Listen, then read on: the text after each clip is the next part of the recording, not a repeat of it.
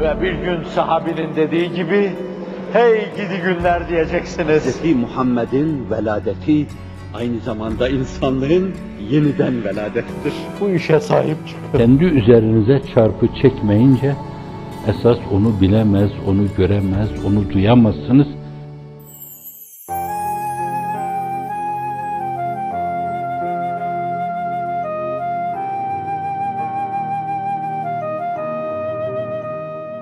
Gaybubet ediyor. Oraya girmemek için. Dışarıda duruyor. En azından eşi vardır, çocukları vardır. Onlar için teselli kaynağı. Veya bir yolunu bulup birine haber veriyor falanlara bakın. Bunun için gaybubet ediyor bunlar da. Bazen içte, bazen de dışta. Onlar da onun sıkıntısını çekiyorlar. Çarşıya çıkamıyor, pazara çıkamıyor, işinin başına gidemiyor. Bir de bu arada her an bir baskın olabilir endişesiyle yaşıyor.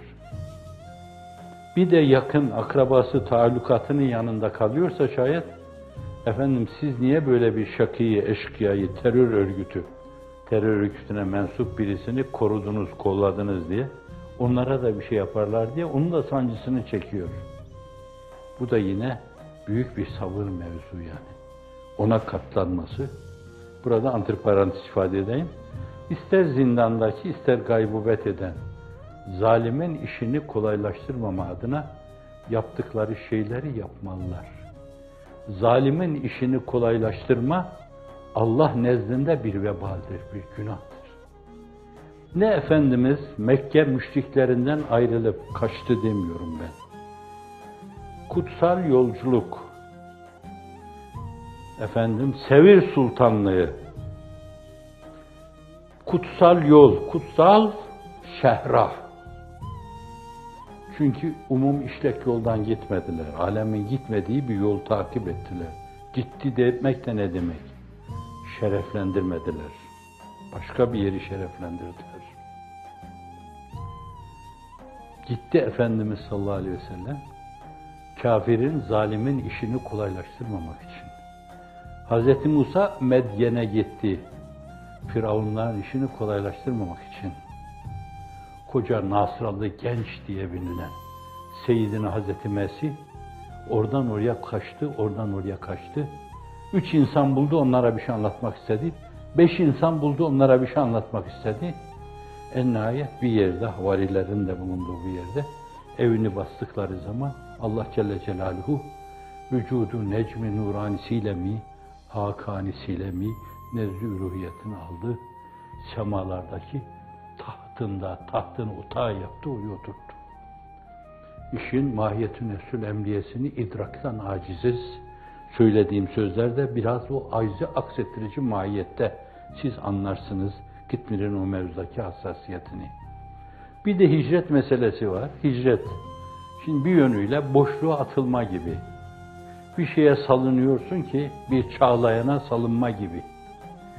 Nerede o deryanın sona ereceği, nerede senin bir sahile yanaşacağın, dışarıya çıkacağın belli değil. Akıp gidiyorsun orada.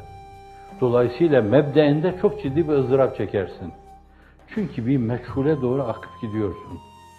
Kanada'ya mı gitsem efendim, Brezilya'ya mı gitsem, Arjantin'e mi gitsem, Şili'ye mi gitsem filan, nereye gitsem, nereye iltica etsem bir yönüyle. Bir yani. İkincisi, malıma mülküme el koydular. O gittiğim yerde ne yapabilirim? Soruyorum bazılarına ne yaptınız? Hiç öyle, o işin insanı değil. Bir tane araba buldum diyor, dolmuşçuluk yapıyorum. Öbürü, biz de böyle 5-10 kuruş bir şey bulduk. Hanımlarımız Allah razı olsun.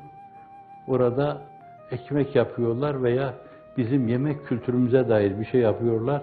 Onu satıyorlar, onunla geçinmeye çalışıyoruz. Bir iş tutturuncaya kadar ızdırap içinde kıvranıyorlar. Hicret. Bu aynı zamanda bunlar dışta muavenet oluşları yani bu kadarcık olsun esasen eli kolu açık olmayan daha doğrusu eli kolu bağlı olan insanlara yardım etme adına heyetler oluşturuyor. Acaba bu elde ettiğimiz şeyden 5-10 kuruş artırıp o mağdurların yardımına koşabilir miyiz? onu yapıyorlar. Şimdi bu yönüyle de hicret hicrettir. Efendim, bunların hepsi esasen o zindanı hakiki manada yaşayan, o gaybubeti hakiki manada yaşayan ki Efendimiz de yaşamıştır onu. O hicreti hakiki manada yaşayan insanların zindanlarının, gaybubetlerinin, hicretlerinin gölgesi olarak